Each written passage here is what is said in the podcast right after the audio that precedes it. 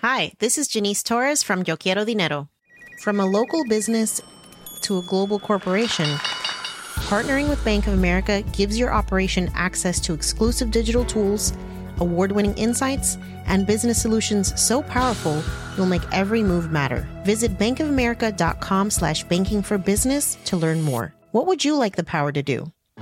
Bank of America NA, copyright 2024.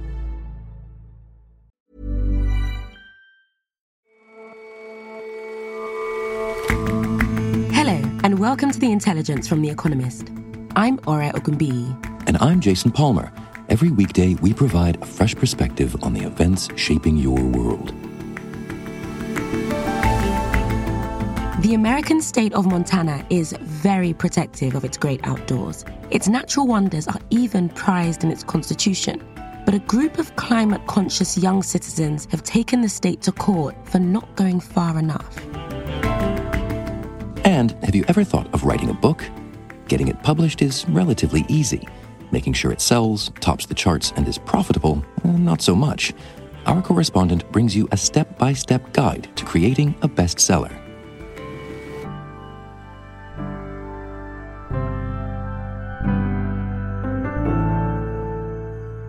First up, though,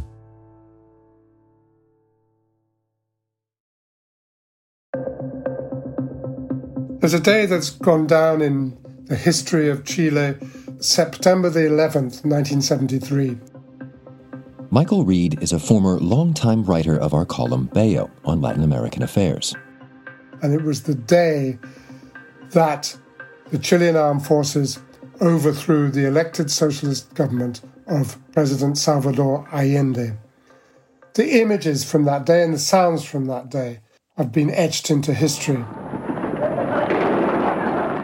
Clouds of smoke billowed from La Moneda, Chile's presidential palace in the heart of the capital, Santiago.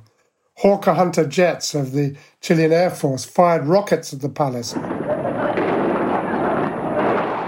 Tanks patrol the surrounding streets. Troops dragooned prisoners with their hands on their heads through the city streets. And Allende, in tweed jacket and with a tin hat, brandishing a pistol, was photographed in La Moneda. By 2 p.m., he would die by his own hand, and the world would learn the name of the leader of the violent coup against Allende, General Augusto Pinochet, who would rule Chile as dictator for the next 17 years. But Allende's voice still echoed, in particular that of his final speech broadcast on one of the few radio stations that was still operating. And in that speech, he said in very measured tones, despite the noise and the shouting in the background, that he was not going to resign, that he would repay the loyalty of the people, in his words, by laying down his life. And he said, much sooner than later, the grand avenues will open up once again down which free people will march to build a fairer society.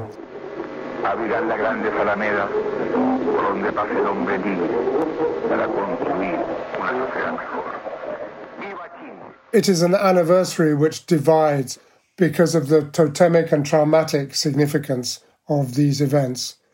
And half a century later, that division, in some ways, seems almost as great. So, the 50 year anniversary of that coup is this week, but let's start by walking through how Chile got to that point. Why was there this military coup? Chile had stood out in Latin America because it had had stable civilian government since 1932. The economy was dependent on American owned copper companies on the one hand, and farming, which was dominated by large and inefficient estates. A previous government, before Allende, had pushed through reforms to try to address those issues. But Allende was elected in 1970 on a platform in which he proclaimed a Chilean road to socialism, more in the pattern of a Fidel Castro than a European social democrat. Which, it seems, didn't work out. No, it didn't. He faced a basic problem, and that was that he had only won 36% of the vote. There hadn't been a big swing to the left. He never had a parliamentary majority. His macroeconomic policy was populist. I mean, they took over all these companies and they printed lots of money, which prompted inflation and shortages and so on. And then there was the international context. It was the Cold War. And the Nixon administration in the United States was afraid that Chile might become a second Cuba. And so they did everything they could to undermine the Allende government. By 1973, Chile was really a breaking point. There were large protests against inflation and shortages. But also out of fear that Chile was moving towards the dictatorship of the proletariat in the Marxist Leninist term. But you said he was elected in 1970 and it was in 1973 that the, the breaking point arrived. Didn't he see that coming? Yeah, I think he may have done. I think he certainly had no good options by mid 1973. One way out would have been to try and strike a deal with the Christian Democrats, who were the largest party in Congress, centrist, and that would have split Allende's left wing coalition. The military, the armed forces, had been quite patient by Latin American standards, but in the end, they decided to move partly because there was a lot of discontent within the armed forces. Pinochet, in fact, decided to join the coup only at the last minute. Pinochet was a very calculating kind of person who always wanted to wait to see which way the wind was blowing before joining it. And once the winds blew him into power, what happened next? Many Chilean politicians had assumed that the army would just step in, restore order, and call a fresh election. But none of that happened. And instead, Pinochet launched a reign of terror. Supporters of Allende, many of them were rounded up. More than 2,000 were killed or disappeared. Some 30,000 were tortured. And many thousands went into exile. So, what about the, the ways that Allende was running the country? How did those change beyond the brutal terror? Pinochet had another shock in store for Chile. In general, military dictatorships in Latin America tended to support kind of state led industrialization. But he was persuaded to hire a team of free market economists known as the Chicago Boys because many of them had studied at the University of Chicago, the temple of Milton Friedman, and they proceeded to tear down state controls and tariff barriers and privatized almost anything. That actually produced an economic crash in 1982. But after that, there was more pragmatic free market economic management, and it put Chile on a path to sustained economic growth. There was one aspect which was much more controversial, which has produced discontent in recent years, which was that the Chicago boys thought that Chile should not just have a market economy, but a market society in which the provision of public services like education and healthcare would be a job mainly for the market. And what about the sort of onward political consequences here? What happened to Chile's left? Well, obviously, the coup was a traumatic defeat, but gradually there was a rethink. And in particular, the Socialist Party, of which Allende was a member, concluded that the way to bring progressive change to Chile and to restore democracy was to strike a broad alliance that would include the Christian Democrats. The deal that Allende perhaps might have done in 1973 but didn't. And it happened in the 1980s.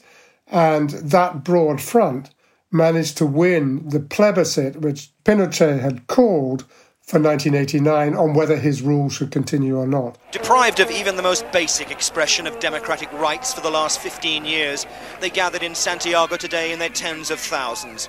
It was the culmination of the presidential referendum campaign. Moderate Christian Democrats, socialists, and communists marching together.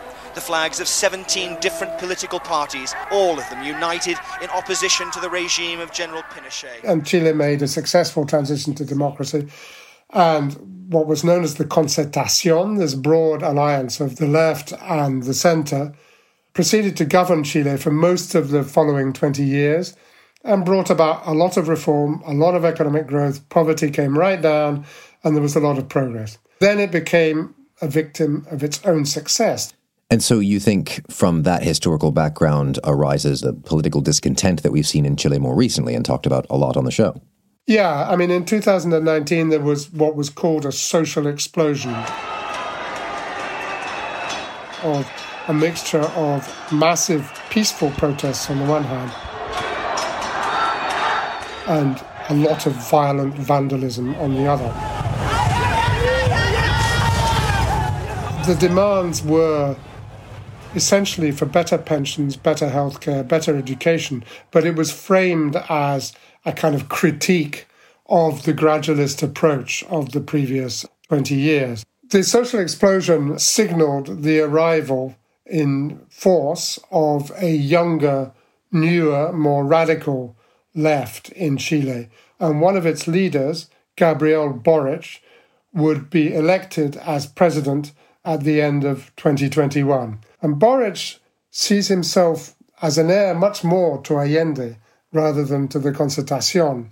And on the day of his inauguration, as he walked towards the palace, La Moneda, he paid homage to the statue of Allende, which today stands behind the palace, and he invoked Salvador Allende in a speech to his followers. Hace casi 50 años, Salvador Allende, estamos de nuevo, compatriotas, abriendo las grandes alamedas. And so, what does that tell you then about the situation in Chile, that the echo of, of Allende is there? Well, the echo of Allende is there, but also in a way, the echo of Pinochet is there because the swing to the hard left proved to be temporary. Since then, we've seen the emergence of a new hard right party in Chile, led by Jose Antonio Kast, who does not criticize the dictatorship. The reasons for his support are not nostalgia for Pinochet, but there's no doubt the country is more politically polarized today than it was 10 years ago. It's been embodied really in a wrangle about a new constitution because the existing constitution descends from Pinochet's constitution. In 2019, at a rather dangerous moment with the protests, there was a broad political agreement to set up an elected constitutional convention to write a new charter for the country. The hard left dominated it, and the document that came out was a quite extreme document. But it was overwhelmingly rejected in a plebiscite a year ago. And so it was back to the drawing board. The Congress agreed to set up yet another constitutional convention, a smaller one.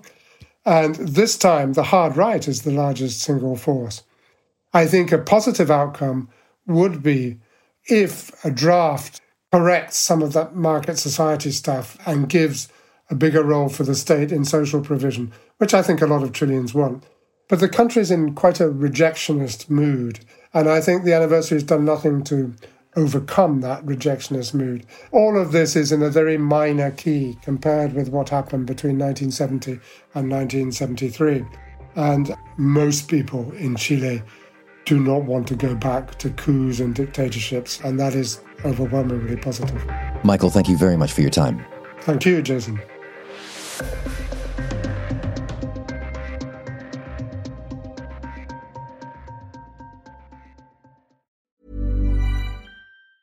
Planning for your next trip? Elevate your travel style with Quince. Quince has all the jet setting essentials you'll want for your next getaway, like European linen, premium luggage options, buttery soft Italian leather bags, and so much more and it's all priced at 50 to 80% less than similar brands. Plus, Quince only works with factories that use safe and ethical manufacturing practices. Pack your bags with high-quality essentials you'll be wearing for vacations to come with Quince. Go to quince.com slash trip for free shipping and 365-day returns.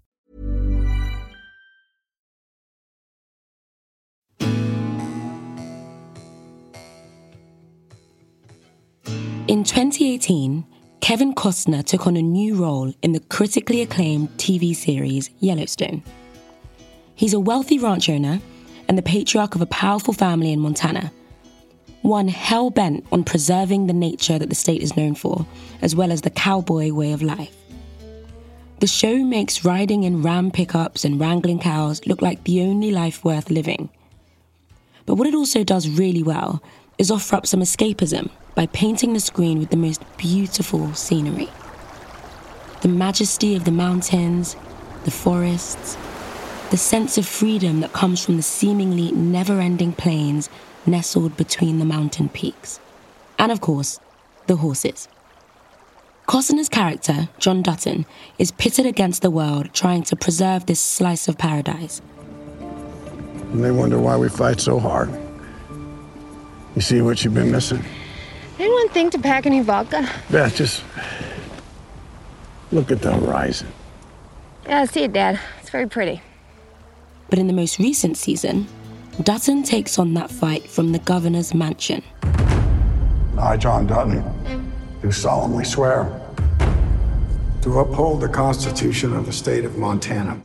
While this often violent drama typically bears little resemblance to domestic American politics, it does get one thing absolutely right.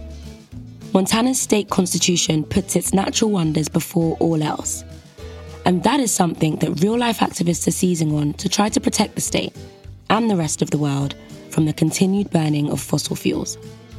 So, in 2020, a group of 16 young people who, at the time that the lawsuit was filed, were between the ages of 2 and 18, sued the state. Annie Krehbiel is a news editor for The Economist. And they argued that the state's energy policies by favoring fossil fuels over renewables violated this constitutional right to a clean and healthful environment. And how do the plaintiffs claim that the state is doing that, failing to maintain a clean and healthful environment? So, all the plaintiffs have pretty compelling stories. I met with one of the older plaintiffs, Grace Gibson Snyder, in Missoula, Montana, where she's from. And Grace is a sixth generation Montanan she grew up going to Glacier National Park, which is this spectacular park just a couple hours from Missoula. And she talked about how year after year she would kind of see the glaciers melting with each passing season. And she would go backpacking or play soccer. And the season that she could safely do those things in was increasingly cut short due to worsening wildfire smoke. The lead plaintiff, whose name is Rikki Held, grew up on a ranch, and she described in her testimony growing up seeing worsening flash flooding, droughts, and wildfires that would have these negative impacts not only on her well-being and lifestyle but just her family's business. So it negatively impacted crops and the livestock on her family's ranch. So what was especially important in this lawsuit is the part about the state constitution protecting the environment, quote, for present and future generations. So the lawsuit was kind of narrowed over time, in part because the legislature dissolved the energy policy that was at the core of the lawsuit, which people cynically thought was designed to derail the trial. But one bit stuck, and it was a provision that barred state agencies from taking into account the effects of greenhouse gas emissions when considering new energy projects. So it basically forbid the state from considering the impacts of climate change when thinking about new fossil fuel projects. Okay, so this case was heard in June, you said. Has the judge ruled on it yet? Yes. So the case kicked off in June, and in mid August, the district court judge, Kathy Seeley, ruled in favor of the plaintiffs. She struck down that provision and she said it's unconstitutional for the legislature to bar the state from taking climate change into account. And she said, in her opinion, that Montana's emissions have been proven to be a substantial factor in causing climate impacts to Montana's environment. And the plaintiffs were totally in the right to bring this lawsuit. She said that they have proven that as children and youth, they are disproportionately harmed by fossil fuel pollution and climate impacts. Okay, this sounds big. Will the state really now be forced to take emissions into account for all energy projects? So, not exactly. The order as written does not compel the state to take emissions into account. It just prevents them from banning that outright. But it really has been hailed as a game changer. And that's the consensus view among experts. I spoke with Michael Gerrard, who is a professor at Columbia Law School, and he founded the Sabin Center, which tracks environmental litigation. It's only the second time that there's ever been an actual trial on climate science, where climate scientists were on the stand subject to cross examination under oath. And here, after extensive testimony, the court uh, ruled that the climate scientists were right. Additionally, this was the first time that a court has found there is a constitutional right to a clean environment in the United States. Uh, we've seen similar rulings in other countries, but not in the US. So, this was a landmark case in its own right, in Gerrard's view, but he really sees these environmental cases as being really important. And he pointed to a Supreme Court case from 2007, Massachusetts versus EPA, as being kind of a major push behind many of the Obama administration's climate policies. But I also spoke with Quinn Yeargain, who is an expert on state constitutions and an associate professor at Widener University Commonwealth Law School. And Yeargain is more skeptical about the implications of this case. I agree that it'll definitely result in more climate litigation and more green amendments. I disagree with the idea that this is a landmark decision or I would say substantial in any way. And I would also sort of disagree with some of the um, maybe implicit optimism that more green amendments and more climate litigation is an inherently good thing and represents a good use of limited resources. So, Yeargain does not believe that this decision would provide the basis upon which a court could then turn around and order the state government to massively decrease carbon emissions, which is, to be clear, what the plaintiffs originally asked for. And Yeargain argues that a better use of time and resources in this increasingly warming world would be to directly mandate the use of renewables instead of going in for more of these rights based green amendments. Okay, so beyond Montana's borders, though, will this have spillover effects in other places? Yeah, that's the big question. The law firm that brought this lawsuit has lots of other litigation in the works. They have launched efforts in all 50 states. But the first states that will see an impact will be the ones that have similar provisions in their constitutions protecting environmental rights. So the next youth climate change case that is going to trial will be in Hawaii next year. And Hawaii has a similar provision in its constitution. New York, Pennsylvania, Illinois, those are some of the others. We're seeing a lot of attention and perhaps maybe a lot of momentum for green amendments New York passed a green amendment in November of 2021, for example. But what these cases will, in and of themselves, achieve, I think remains really worth watching, but not a surefire path to mandating decarbonization. Annie, thank you so much for coming on the show. Thank you very much for having me.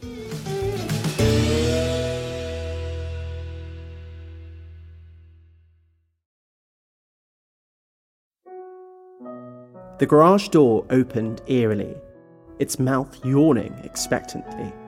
A large dark toad about to gobble an unsuspecting fly. Danielle Steel books deal with family, courage, loyalty, wealth, fear, revenge, and love. Catherine Nixey is a Britain correspondent for The Economist. Her books are also about selling staggering numbers of copies. She's written over 200 books. The latest one, Happiness, came out in August, and her next one, Second Act, is going to be released in October. She's one of the world's best selling living authors, according to some claims, the best selling living author, and she sold over a billion copies. And so, obviously, the literary world being what it is, it completely ignores her. Publishing is a very peculiar business.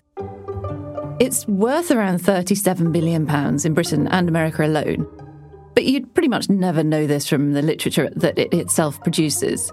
It always tends to focus on books in the brainy vein rather than anything so vulgar as volumes that actually sell. If you look into one authoritative history of English literature, you'll find it's got about 60 mentions of Shakespeare, 10 mentions of the sublime, 8 on blank verse, but an absolute blank silence for such concepts as business or turnover or profit. Another literary history refers to popular novels, which William Thackeray, the English author, called Jam Tarts for the Mind, and it does so under the heading Problems of Popular Culture. So, book selling is incredibly sniffy about these bestsellers, but it absolutely depends on them. September and October are when publishers release the titles that they hope are going to be the money spinners for the next few years. But almost no books make any money at all. In fact, most of them lose it.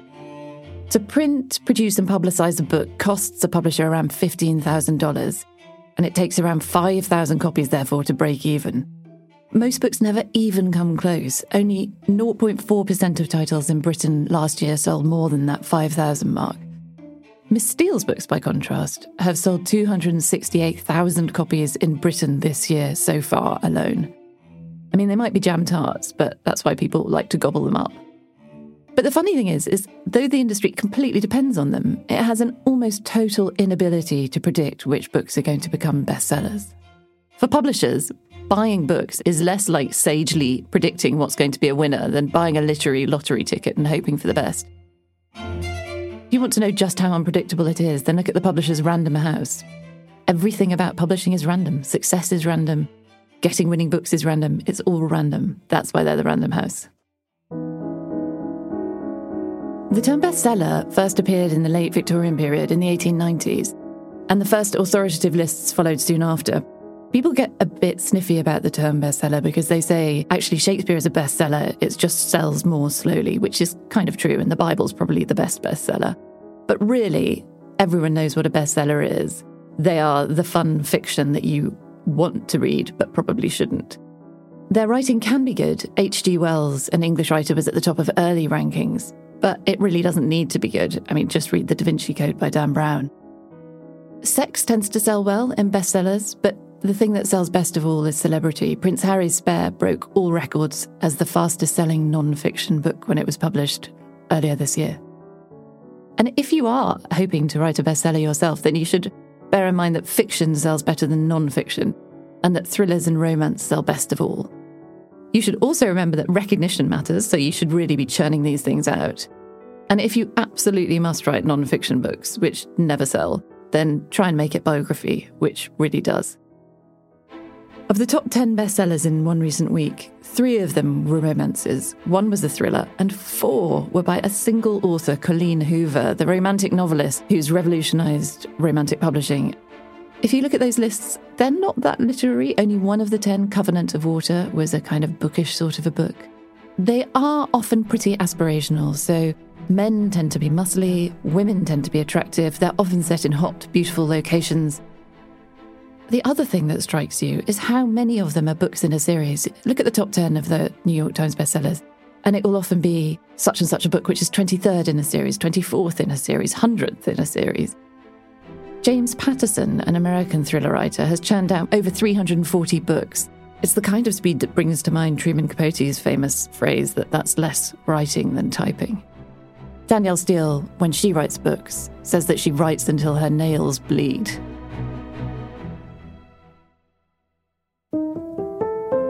Not all bestsellers are bad, but some of their sentences might have benefited from a little more introspection. Or, in some cases, it feels like at the very least a second read. In one bestseller, a character finds her lover in bed with someone else, and she observes The only thing that struck me was that his face was as expressionless as his buttocks, which stared at me from the bed. You can reread that sentence several times and still not feel that it's given up all of its secrets. However, if you really, really want to write a bestseller, then just ignore Miss Steel, ignore James Patterson, ignore all the other novelists. Because the book that sold the most copies in America over the past 10 years was by none of them. It was instead Oh, the Places You'll Go by Dr. Seuss. And number three in that list was that other literary classic, The Very Hungry Caterpillar by Eric Carle. The thing about children's books is they don't just sell well, they also keep on selling year after year, and they build fans across the generations. And if you're an author, they're also quite short. There's surely no better paid sentences than those of the very hungry caterpillar in all of literature. Incidentally, these books all obey the bestseller formula perfectly. They have sentences of Hemingway esque brevity, they've got nice, pleasant settings, and of course, they've got excellent weather.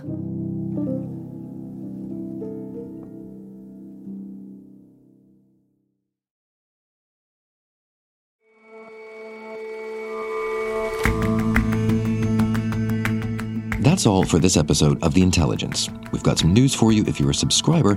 The Economist's app now has a dedicated tab for this and all of our shows. It's the easiest way to tune in every day. And if you're not a subscriber to The Economist, what are you waiting for? Come join us. Get a free 30-day digital subscription by going to economist.com slash intelligence offer. The link is in the show notes. We'll see you back here tomorrow.